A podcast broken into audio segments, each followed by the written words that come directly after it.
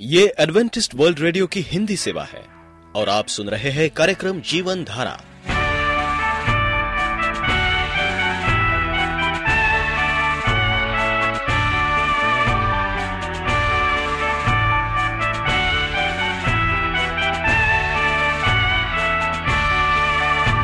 कार्यक्रम जीवन धारा सुनने वालों को मैं स्मिता और मैं अमित हमारा प्यार भरा नमस्कार। एडवेंटिस्ट वर्ल्ड रेडियो की हिंदी सेवा में हम आपका स्वागत करते हैं।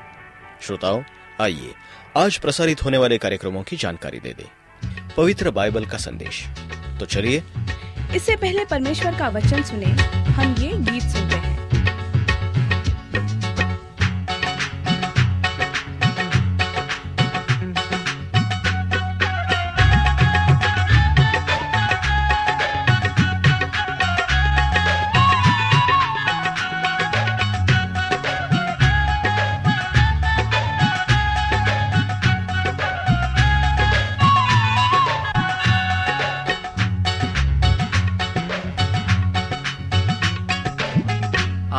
खुशी से गाऊँगा।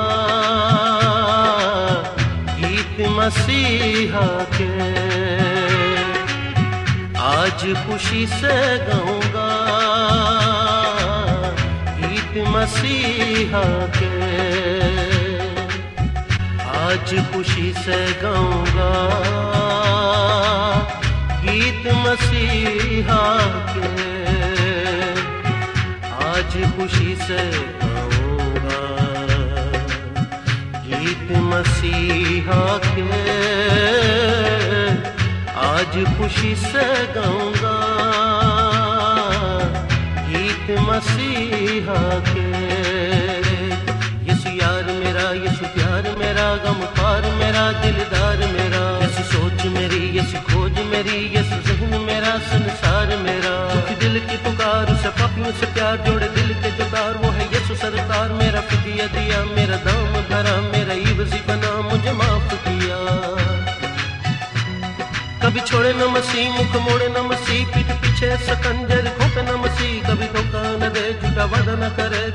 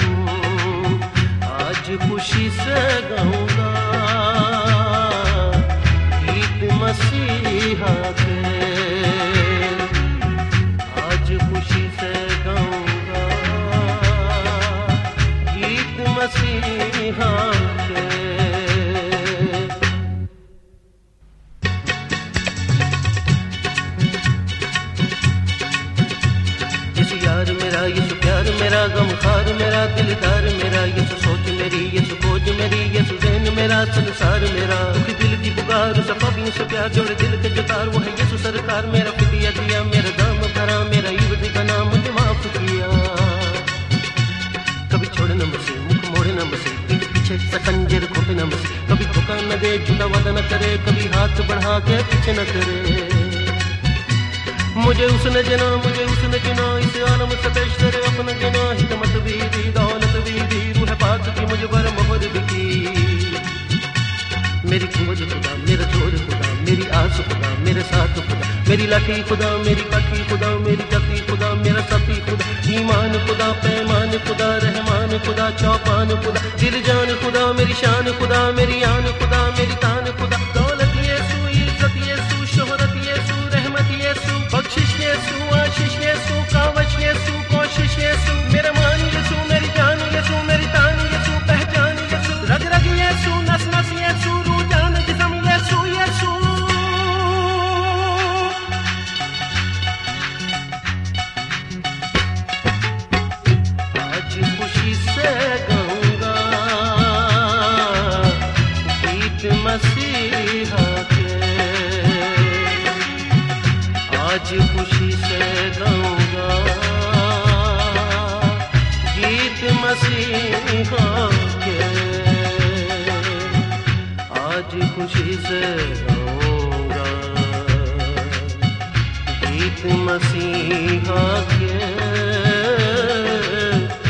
आज खुशी से गाऊँगा।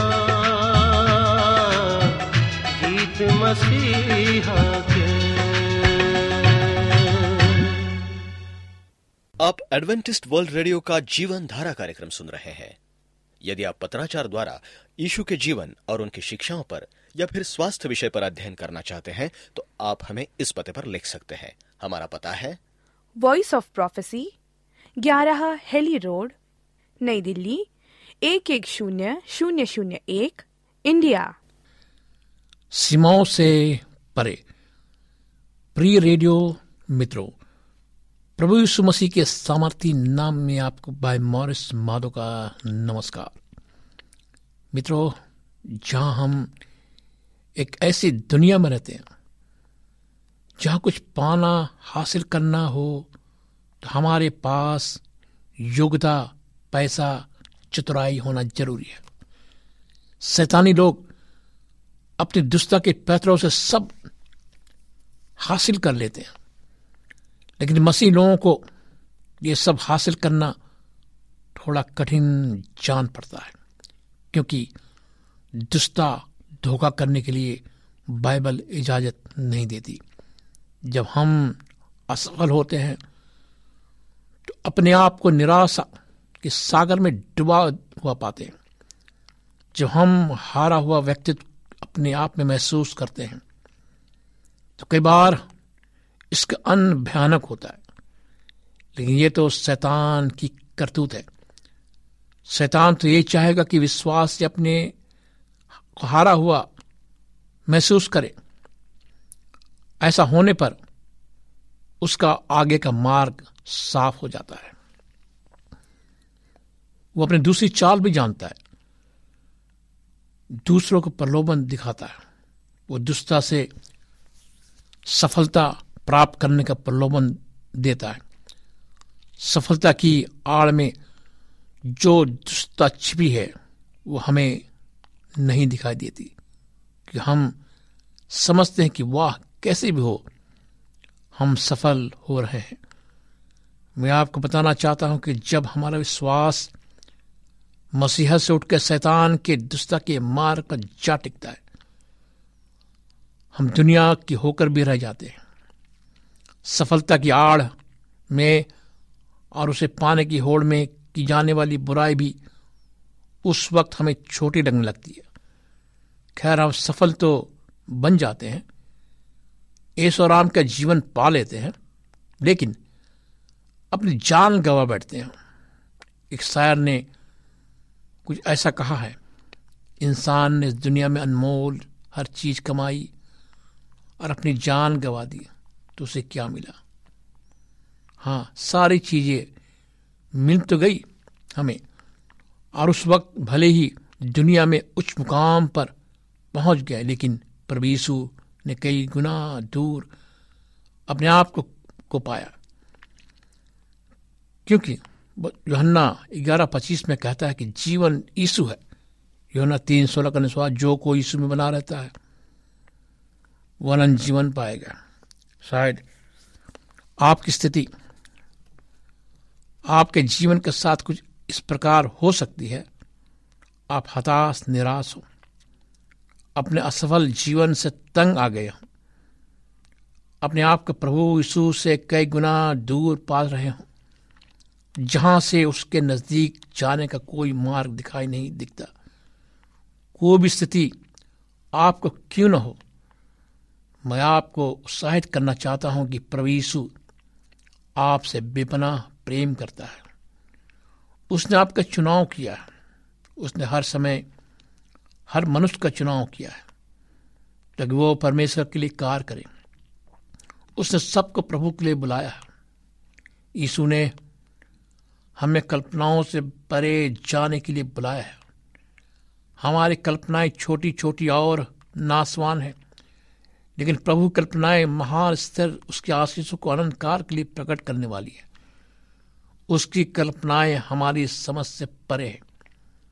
हम अपनी कल्पनाओं का हल तुरंत पाना चाहते हैं, लेकिन प्रभु की कल्पनाएँ अपने सही समय पर ही पूरी होती है।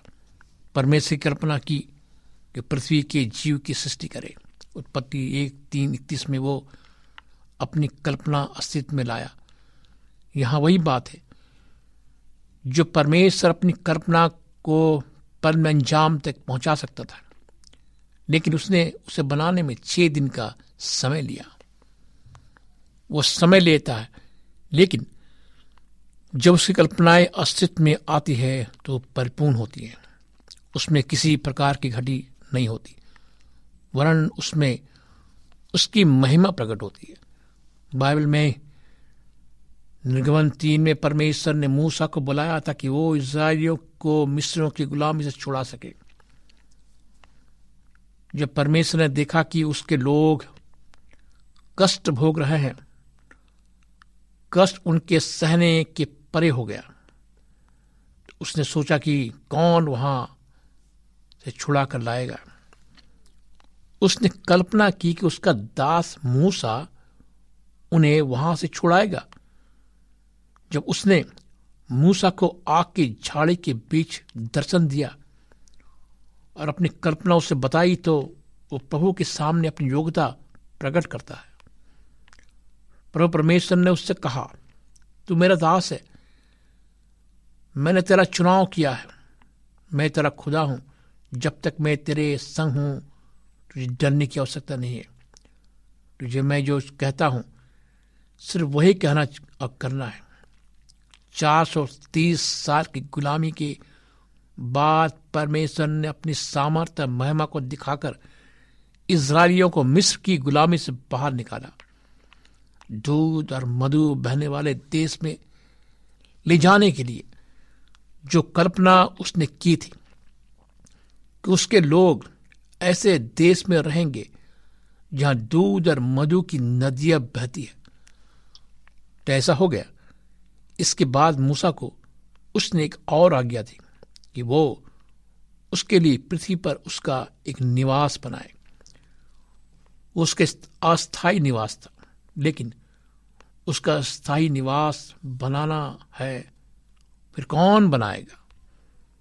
पहले साउल इसराइल का राजा बना तो क्या उसने मंदिर का निर्माण किया? नहीं, क्योंकि परमेश्वर की नज़र में क्या था? आज्ञाकारी नहीं था। उसने कहा, दाऊद, जो मात एक चरवाहा है इसराइल का राजा बनेगा। पहला शामिल सोलह तेरह में लिखा है कि उसका अभिषेक हुआ। उसका राजा बनने तक का सफ़र, जो अभिषेक के साथ शुरू हुआ, कठिन था। बड़ा कठिन था फिर भी वो परमेश्वर और उस कल्पनाओं के प्रति विश्वास योग रहा। इसके बावजूद भी वो प्रभु का मंदिर ना बना सका।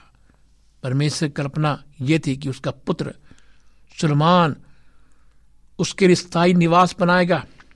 पहला राजा आठ सत्रह इक्कीस में लिखा कि बाइबल बताती है, सुलमान ने पृथ्वी पर परमेश्वर का निवास स्थान बनवाया।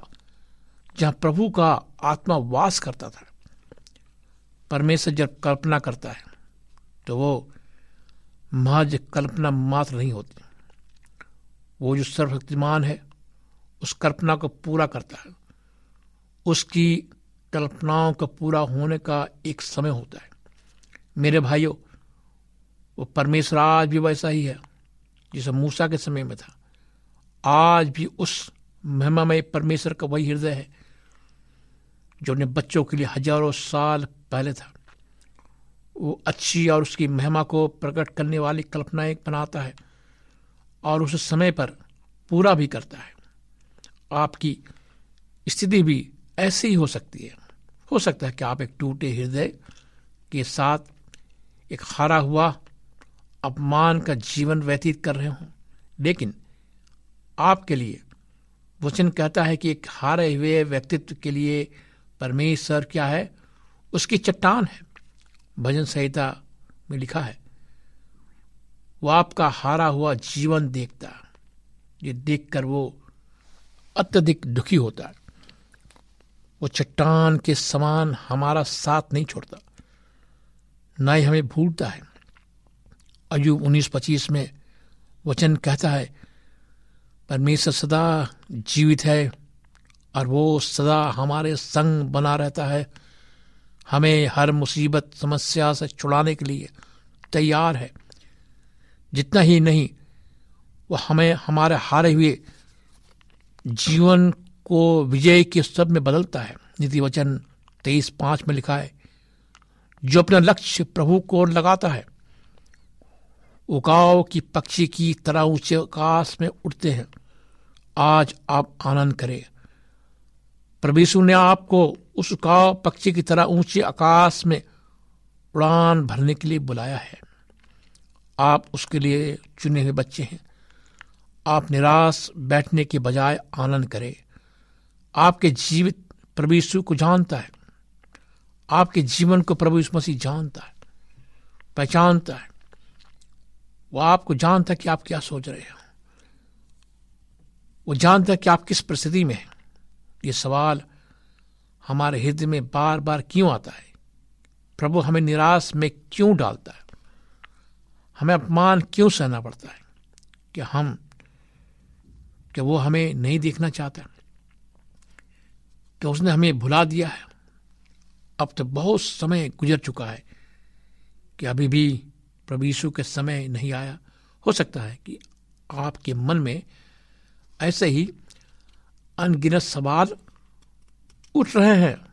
जो आपका जीवन और कठिन बना रहे हैं। इससे आपको अधिक तीव्र वेदनादायक कष्ट हो रहा है। मैं आपको इन सवालों का एक ही जवाब देना चाहता हूँ कि वचन योहन्ना ग्यारह चौवालीस में लिखा है, लाजर यीशु का मित्र था, जो जीवित था, अत्यधिक बीमार था, मरने की स्थिति में था। उसकी बहनों ने प्रवीष मसीह को बुलाया कि वो आए और लाजर को चंगा करे, लेकिन यीशु उस दिन वहाँ नहीं था। जब वहाँ गया, तब लाजर को मरे हुए चार दिन बीत चुके थे। जब उसने उसकी बहनों का दुख देखा तो वो भी अपने आप को रोने से नहीं रोक सका। वो भी रोने लगा। जी हाँ, आज भी वो जब आपका दुख देखता है तो रोता है, आपके लिए आँसू बहाता है। हम हैं कि सवाल पर सवाल किए जाते हैं। क्यों प्रभु हमारे ऊपर मुसीबत आने देता है? कुछ यही सवाल लाजर की बहनों ने प्रभु मसीह से किया था। यहन्ना ग्यारह इक्कीस, बत्तीस में लिखा है, इस पर यीशु ने उससे कहा, अगर वो विश्वास करे तो अद्भुत, परमेश्वर की महिमा देख पाएगा। जो हमने ग्यारह चालीस। और वही यीशु ने किया। चार दिन से मरे लाजर को जीवित करके उसने परमेश्वर की महिमा को प्रकट किया। आज भी यीशु का वही हृदय है जो समय पर हमारी महिमा को प्रकट करने का सामर्थ रखता है। उसकी महिमा को हमारे लिए उसका महत्व अस्मित हो। परिस्थितियाँ कितने ही विपरीत क्यों ना हो समस्या कितनी ही कठिन क्यों ना हो, शायद अब आपका सब कुछ खत्म हो गया। जीवन के अंत में आप आ गए हों। आगे सब कुछ अंधकार में नज़र आता है। कोई बात नहीं, क्योंकि यीशु आपके जीवन में विजय का सूर्य उगाने वाला है। आपकी स्थिति पलक झपकते ही प्रभु की महिमा से भरकर बदल जाएगी। बस विश्वास करें। यह सब कब होगा? जब हम उससे विश्वास से मांगेंगे। भजन संहिता नब्बे में मूसा ने जो प्रार्थना की कि वो हमें भी दोहरानी है। हमारी यही इच्छा अभिलाषा होनी चाहिए कि प्रभु परमेश्वर प्रतिदिन हमारे साथ बना रहे। हमें अपने जीवन में जितना कष्ट भोगना है, उससे कहीं अधिक आनंद पाने के लिए प्रभु को पुकारना है। जो दो, पंद्रह, सोलह के अनुसार हमें अपना लक्ष्य संसारिक बातों से हटाकर प्रभु की ओर लगाना है। ईश्वर और उसकी बातों से प्रीति रखना है। क्योंकि संसार की बातें नासवान है, वे हमें भी नाश करती है। प्रभु यीशु की समीपता हमें आनंद कार के आनंद से परिपूर्ण करती है। एक और जो सबसे महत्वपूर्ण बात है, वो यह है कि हमें सदैव प्रार्थना में अपने हाथों को सर की ओर उठाकर रखना है। चाहिए मूसा ने निगमन सत्रह आठ तेरह में लिखा है, जब अमालेखियों ने इसराइलियों पर हमला किया, यहूसी के साथ इसराइली लड़ रहे थे, मूसा जब अपने दोनों हाथ स्वर की ओर उठाता है तो इसराइली विजय होते हैं। अगर वो हाथ नीचे करता है तो मात खाते, अतः उसने अपने हाथ उठाए रखे और इसराइली विजय हुए। आज हमें भी विजय होना है। मैं जानता हूँ कि बहुतरे मसीह प्रकार की स्थिति में है, जहाँ प्रकाश की कोई किरण नज़र नहीं आती। जो स्थिति पल पल हमारे हृदय को तोड़ती है और विनाश की ओर ले जाती है, हमारा साथ नहीं छोड़ती। मैं आपको एक बार फिर से आनंदित करना चाहूँगा कि आप उसकी चुनी हुई संतानें हैं। आपको उसने उकाव की नाय उड़ने के लिए बुलाया है और जो उसकी महिमा को प्रकट करे, आज की विश्वास के पंख लगाकर उड़ने का प्रयास करे। उड़ने के लिए प्रभु से सामर्थ्य मांगे। आप मनुष्य की कल्पनाओं से परे, ईश्वर की कल्पनाओं और उसकी सामर्थ्य से उसकी महिमा के लिए उड़ने के लिए बुलाया गया है। आज आप सीमाओं से परे जाने के लिए बुलाए गए हैं। प्रभु की कल्पनाओं को सीमाएँ बाँध नहीं सकती। वो तो जब अपनी सामर्थ्य को प्रकट करता है तो समुद्र भी दो भागों में बढ़ जाता है। अंदर सूखी भूमि होकर रास्ता बना देता है।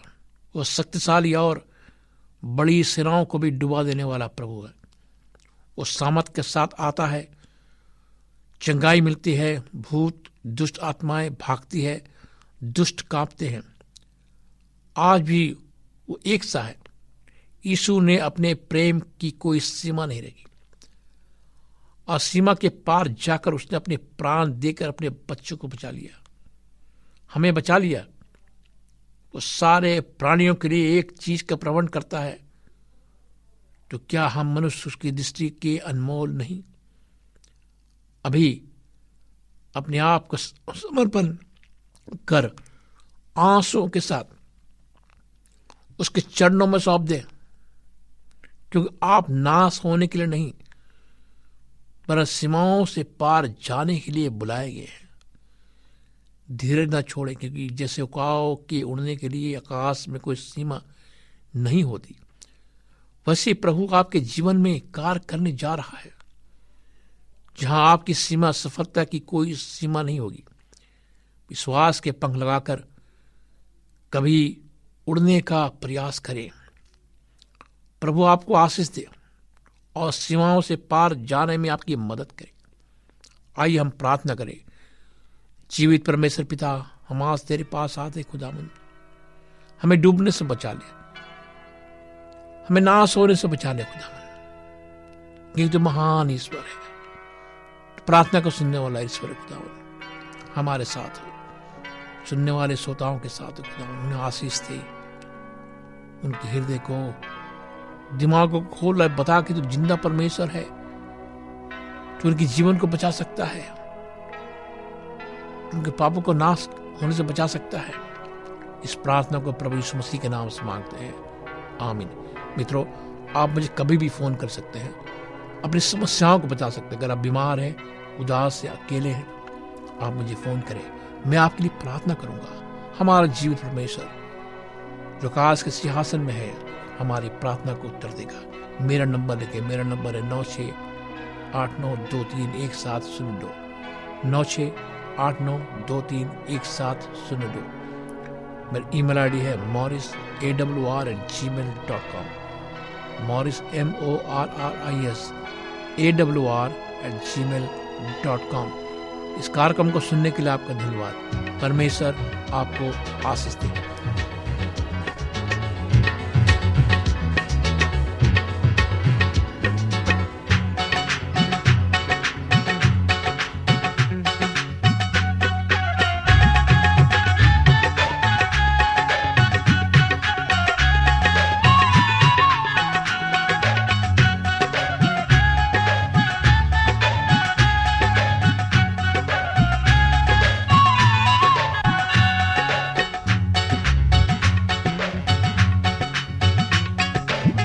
आज खुशी से गाऊँगा गीत मसीहा के। आज खुशी से गाऊँगा गीत मसीहा के। आज खुशी से गाऊँगा गीत मसीहा के। आज खुशी से गाऊँगा गीत मसीहा के। श्रोताओं हम उम्मीद करते हैं कि आपको आज का ये कार्यक्रम पसंद आया होगा। यदि आपका कोई प्रश्न या सुझाव हो तो हमें अवश्य लिखिए। हमें आपके पत्रों का इंतज़ार रहेगा। हमारा पता है कार्यक्रम Jeevan Dhara Adventist world radio post box सत्रह पुणे चार एक एक शून्य शून्य एक महाराष्ट्र इंडिया। पता एक बार फिर नोट कर ले कार्यक्रम Jeevan Dhara Adventist world radio post box सत्रह पुणे चार एक एक शून्य शून्य एक महाराष्ट्र इंडिया। और अब हमारा समय यहीं पर समाप्त होता है। इसी समय इसी मीटर बैंड पर आपसे फिर भेंट होगी। तब तक के लिए मैं स्मिता और मैं अमित हमें आज्ञा दीजिए। प्रभु आपको आशीष दे।